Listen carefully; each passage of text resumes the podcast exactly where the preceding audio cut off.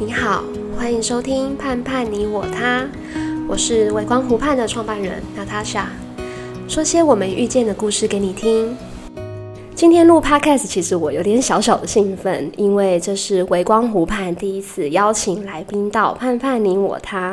动物沟通师这个角色一直以来都让人用非常多元的眼光看待，有人觉得是话术，只是想要安定饲主的心而已。有人觉得很荒唐，诶，怎么可能有办法跟动物讲话？但是我们不可否认的是，动物沟通师的人数是越来越多了。如果他是一个不被需要的角色，我想应该不会让这个角色的人数越来越多。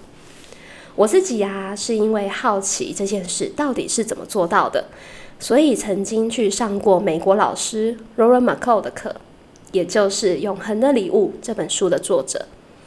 我至今对于收到可验证的讯息，还有画面，而且呀、我可以很真实的描述这个宠物家庭的生活，然后再次得到宠物家人的验证的时候，那种感觉真的非常的惊讶。我记得我第一句话说的是：“哦天哪，原来这是真的，真的可以做到诶。”所以，如果你问我相不相信动物沟通，以我过往的经验，我是相信的。不过啊，在我的定义里，有这样的能力不等于是沟通师。如果只能问说你要不要看医生，你要不要安乐啊？这种程度对我来说，他不是沟通师。我认识很多位相当资深的沟通师，自己本身不断进修犬猫行为、问答技巧、对话技巧。在自己动物沟通师这个身份上，专业而且谨慎的严守一些界限，去协助饲主更了解自己的毛孩对于生活、对于健康、对于医疗等等的想法，找到相处跟生活的平衡。对于后事处理，对于安乐，对于毛孩准备离开。我们常常见到四主，如果自己有非常多的纠结，但是又不知道该问谁，或是啊问遍了所有的人的时候，还是没有办法做决定，就会想要透过动物沟通师来协助。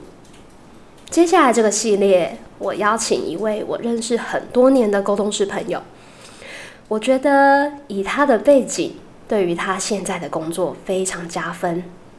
他以前大学是念护理系，而且担任几年的兽医助理，还有担任很多年的猫咪中途，养生送死的经验其实很多诶。在他这么多年的沟通师经验中，如何在这一段特别不好走的路，协助照顾者了解自己的毛孩？Hello，大家好，我是动物沟通师朝露，我是一个职业近五年的动物沟通师。因为过往动物医院助理以及猫咪中途的背景，让我主要的个案会落在临终以及离病这块。好，我相信这个主题啊，就是大家都非常的需要。我与朝露定下四个比较大的主题，想请他来做分享，分别是毛孩生病了怎么办，毛孩临终了怎么办，还有准备临终前，呃，我们可以做的事情。还有就是，我们或许有些人会遇到，我想要跟我的毛孩讨论安乐，那我们该怎么讨论呢？以及啊，如果今天我想要与我们毛孩讨论他的身后事，我们可以问哪些问题？想请问朝露，哎，这是个大主题，哪一些主题是最多人需要请你协助的？其实大部分的饲主啊，他们来预约动物沟通的时候，他们并不知道自己需要什么样的协助，或是他为什么要预约动物沟通。遇到临终或者是离病的家长，他们会来预约动物沟通，通常有两个方向。第一种是孩子已经生病一段时间了，最近可能不太吃饭，可能排斥就医，可能遇到打皮下的时候会很生气的开咬，或者是激动到休克。另外一种状况是。他的孩子刚刚才生病，但是他并不晓得要使用哪一种治疗，是不是要开刀。还有另外一种是孩子已经到了很末期，可能在癫痫、口吐白沫、大小便失禁等等的状况，他想要问他的孩子有没有想要安乐。但是遇到这种状况，家长通常自己毫无头绪，他会非常惊慌地私讯我一大串的关于他的孩子的状况。可是你真的问他，他需要做什么样的沟通，他其实自己也不知道。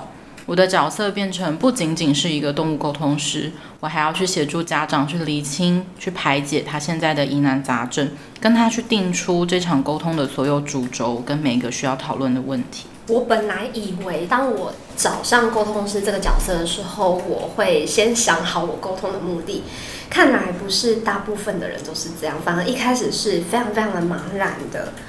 可是总不可能一开始就问他说：“哎，你想不想继续看医生？”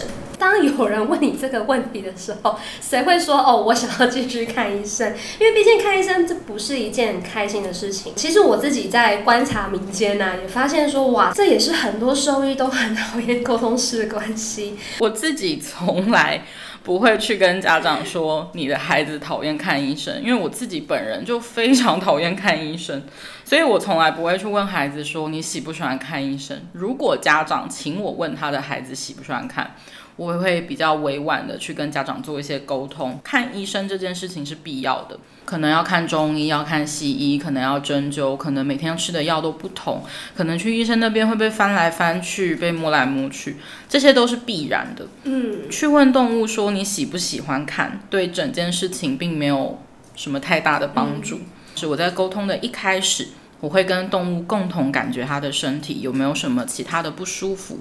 有时候可以早期发现一些状况，比如说是脊椎的骨刺啦、关节的脱臼啦，或者是一些牙龈的发热、红肿这些，我会去跟家长讨论，去跟家长说，但是我都会提醒家长，绝对不要在医院的门诊里面跟医生说，因为我的动物沟通师跟我说什么，所以我带他来看医生，就是请家长跟医生说，哦，没有啦，就是。哦，因为我看他最近有点怪怪的，所以我带他来看医生。因为我自己跟动物医院的医生也都很熟，医生每次听到动物空室，他们就会翻一个华丽的白眼，然后就说：“哎，你帮我通一下，我这边住院的动物为什么这么不乖？”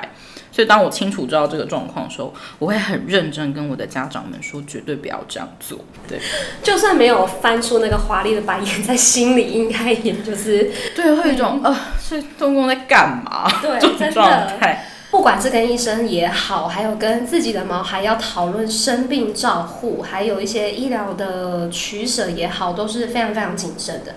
那我想要请问找鲁，通常啊会怎么样开始这个话题的讨论？比如说我今天是一个饲主，请你来协助我跟。我的毛孩讨论一些，哇，像他生病了，然后我们要抉择一些医疗的方式，或是我在照顾他的过程中，我明显感受到他相当的不开心。我要怎么开始讨论这个话题？因为我的沟通分成一般沟通、离病沟通跟临终沟通。其实离病沟通跟临终沟通，他们只是差别在于一个可逆，一个是不可逆。我们以离病沟通来做举例。我不会在一开始的时候就跟这个孩子说：“哎，你最近生病哦，身体怎么样啊？感觉好吗？看医生开心吗？喜欢吃药吗？”哎，你问我这个，我会超不爽。对，我自己都会很生气，谁喜欢打针呢？对，所以我在一开始的时候就会跟动物闲话家常。哎，最近有没有什么喜欢的事情啊？开心的事情？最近都吃些什么？最近去哪里玩了？通常孩子跟你分享到一个程度，他就会自己进入主题，他会开始说：“我跟你讲，最近超烦的，我妈一直带我去看医生，他们一直拿那个针在我身上出来出去。”到这个状况的时候，我就可以主动说：“哦，真的？为什么要出来出去？为什么？啊，好坏哦！可是你有觉得身体比较好吗？”其实，在跟动物讨论生病这件事情，要常常跟他站在同一阵线的时候，你再去安抚他说：“哦，可是我看你的脚脚比上次好诶。”他就会说：“哦，对对对啦，但是还是很讨厌。”我说：“可是有比较好，是不是比较开心？嗯，是开心啦。”这时候你就可以进一步去说服他说：“哦，那我们是不是可以比较认真的吃药啊，吃保养品，做针灸？这样子反反复复的协商的过程里面，动物就会有一种。”好啦好啦，他会一边心不甘情不愿，一边就有一种哦对对啦那种感觉，很傲娇。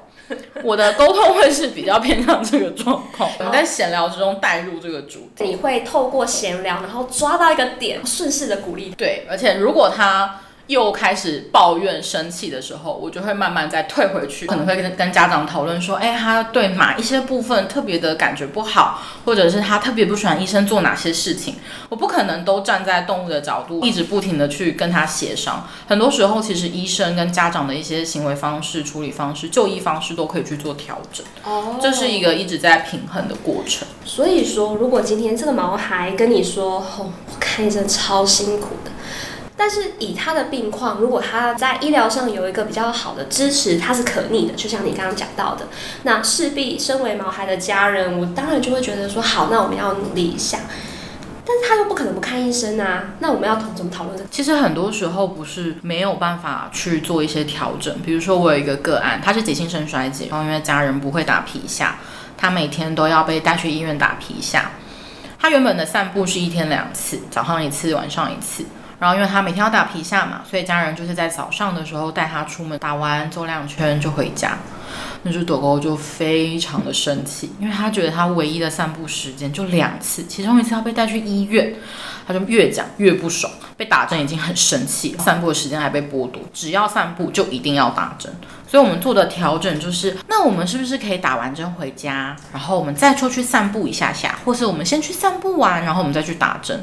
在做这个调整协商的过程里面，那只狗就有一种哦，终于还我正常的散步时间。他们调整了两个礼拜，我印象很深刻，妈妈就有特别私讯我说，他现在不会去咬医生，他原本就是要把医生的手咬掉的那种状态。嗯，所以其实我觉得看医生这件事情，它绝对不会是开心的。可是你可以在不开心的事情里面加入一些开心的元素，可能是给一些很特别的小饼干，一些很特别的鲜食，或者是会去一些特别的地方，或是在做医院门口可以做一些平常不能做的事情。我觉得这些其实都非常的重要。在医院门口做一些平常不能做的事情。我有遇到一个比较特殊的案子是。他很喜欢在奇怪的地方大小便，他会大在门槛跟门槛的中间。这件事情在家里做的时候，爸爸都会非常生气的指责，因为你知道那个门开关的时候，地上会拖很多很多的屎。对，但是在医院的时候就可以做这件事情，然后医生也妥协，医生觉得哦，如果他只要不要想要杀掉我们的医生跟助理，那就让他拉吧。所以那只狗狗很神奇。我其实有时候觉得动物真的很酷，他去看医生的时候，他就会故意在门口拉一坨屎，有一种泄愤的感觉，就看完医生以后拉一坨，然后就走人这样子，我觉得很可爱，做了还不会被骂的。对，就他哇你好棒哦，然后他就拉得很开心。在你的经验中，毛孩他们就是这种互相妥协，然后妥协一下，好，我让你一下，然后你就比较愿意接受本来那件让你很不开心的事情，这样的比例高吗？基本上是九成。哦，因为其实，在看医生这件事情，他们身体有改善，家长的情绪跟心情会变得比较稳定。我常常说，其实就算你不跟你的孩子讲你发生什么事情，或者是他有什么样的疾病，其实孩子都知道，他只是知道的多跟少。嗯。相反，你一直隐瞒你的情绪，或是他现在的病况，你在门外偷偷哭，他其实都有感觉，他会觉得很彷徨。所以，当他的身体状况有改善，家长的情绪也变得比较和缓的时候，动物自己心情也会变得比较好。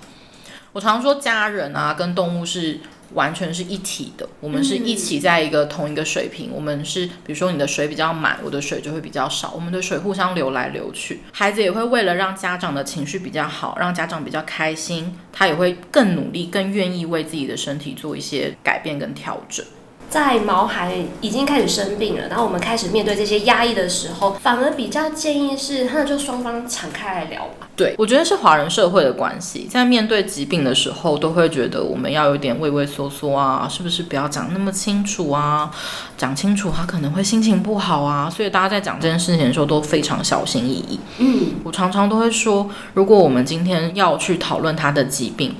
虽然你是他的家长，可是面对身体的是这只动物，你应该要很诚实、很开诚布公的去跟他讨论，去跟他讲他现在医疗方针，接下来会有什么样的走向，预后如何，甚至剩下多少时间，这些都是动物有权利知道的。我自己遇到的家庭，毛孩的家长在毛孩的面前，我要很坚强。这个是大部分家长都会有状况。对，我不能脆弱，我再怎么样都要扛起来。但老不能哭，哭了他会担心。要偷偷哭或是怎么样？我其实我老实说啦，我自己在面对我上一只狗狗比较生命后期的时候，它发生它这辈子第一次没有把饭吃完的时候，我就看那个碗发呆。下一秒我就默默走去厕所，然后我就在厕所里哭。我当时会觉得我不能让他看见我哭，可是现在当我越来越了解越多的时候，其实即便我在厕所哭，他应该也知道吧？其实就算你在门外哭，也知道。我有遇过狗狗跟我说。为什么爸爸每次要回家的时候都要在车上很久，然后那个车子就会变得很黑？我就问爸爸说：“那你每天回家，你都在车子里面做什么？”我印象很深刻，他们家住在十二楼，他们家的车停在 B 三。但那狗狗就是知道爸爸都会在车子里面待很久，它怎么知道的我也不晓得。然后爸爸才很不好意思的说：“我、我在回家前都要在车子里面整理很久，有时候还会哭，还会哭到有点捶窗户。我要让自己完全冷静以后，我才有办法回家面对他的瘫痪、他的大小便失禁。”可是那只动物知道吗？它非常的清楚。可是因为它的家人都没有人要诚实告诉他这件事情，他只能自己猜测、自己感觉。他在每一次上车回诊的时候，他都会想说：奇怪，我们家的车怎么越来越黑啊？发生什么事情？所以可以做的调整就是，我会请爸爸不一定要在他面前哭啊，或是捶墙啊、捶地板，因为可能孩子也会吓到。可是我都会请家长在遇到这种状况的时候，可以很认真、很诚实的坐在这个孩子的面前。不一定要透过动物公师，你每天花五到十分钟的时间，去跟你的孩子讲你面对他的疾病的心路历程，你的害怕。他们不是听不懂，其实人一般家长跟动物公师最大的差别就只是在于，我们讲一次的事情，你讲五次而已。所以每天每天去跟你的孩子分享你的心情，让孩子知道你现在的状态是非常非常重要的。哇，这也是我。现在的做法，虽然我不是透过动物沟通来学，因为我也不会嘛。但是现在我养了我这样一只狗的时候，我就嗯，可能是经历过上一只狗狗的离开，让我的一些想法改变了。我反而会觉得我是可以在它面前展现我的脆弱的。头状况比较不好的时候，我回到家可能就会抱着它，然后就说，嗯。我觉得今天心情有点沉重，但是没关系，我们就继续吧，看看会不会更好。嗯，我反而觉得那种感觉还蛮好的，因为他了解我，我也知道哦，好，我们会一起再继续努力。我跟娜塔莎有点像，我原先的历程、成长背景啊，还有我的工作背景，以及我在动物医院，其实我是一个做决定非常快、很准。我在医疗上也从来不会拖沓。我甚至不太有空去流眼泪跟难过，因为我的生活步调非常的紧凑。我现在有一只十八岁的猫咪叫回家，我在五年多前它休克倒下来的时候，我也来不及哭。在这中间，它好转起来，我们每次去就医回诊，它有什么状况，其实我也不会主动跟它说。直到有天它跟我说：“其实你不跟我讲，我也都晓得。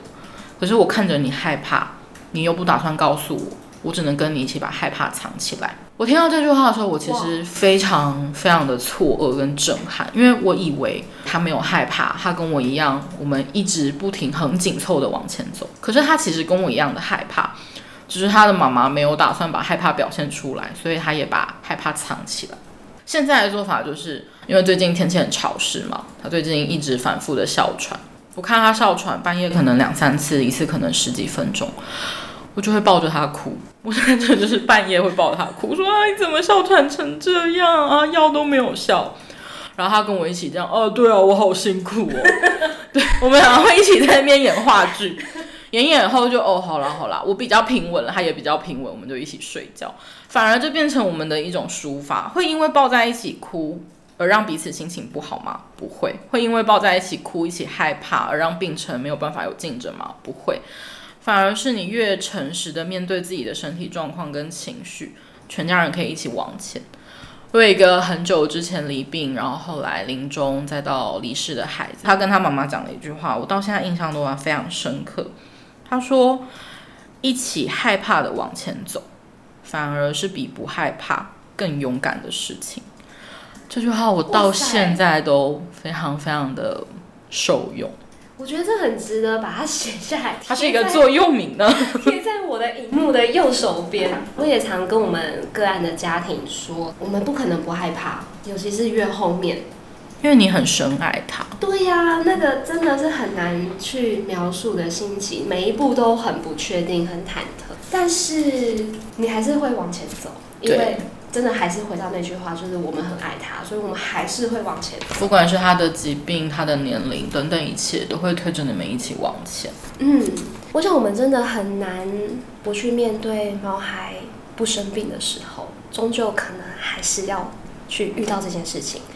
但是借由动沟通啊，我们可以了解他的想法，好让我们在陪伴他这个过程更顺利，更可以掌握照护的细节。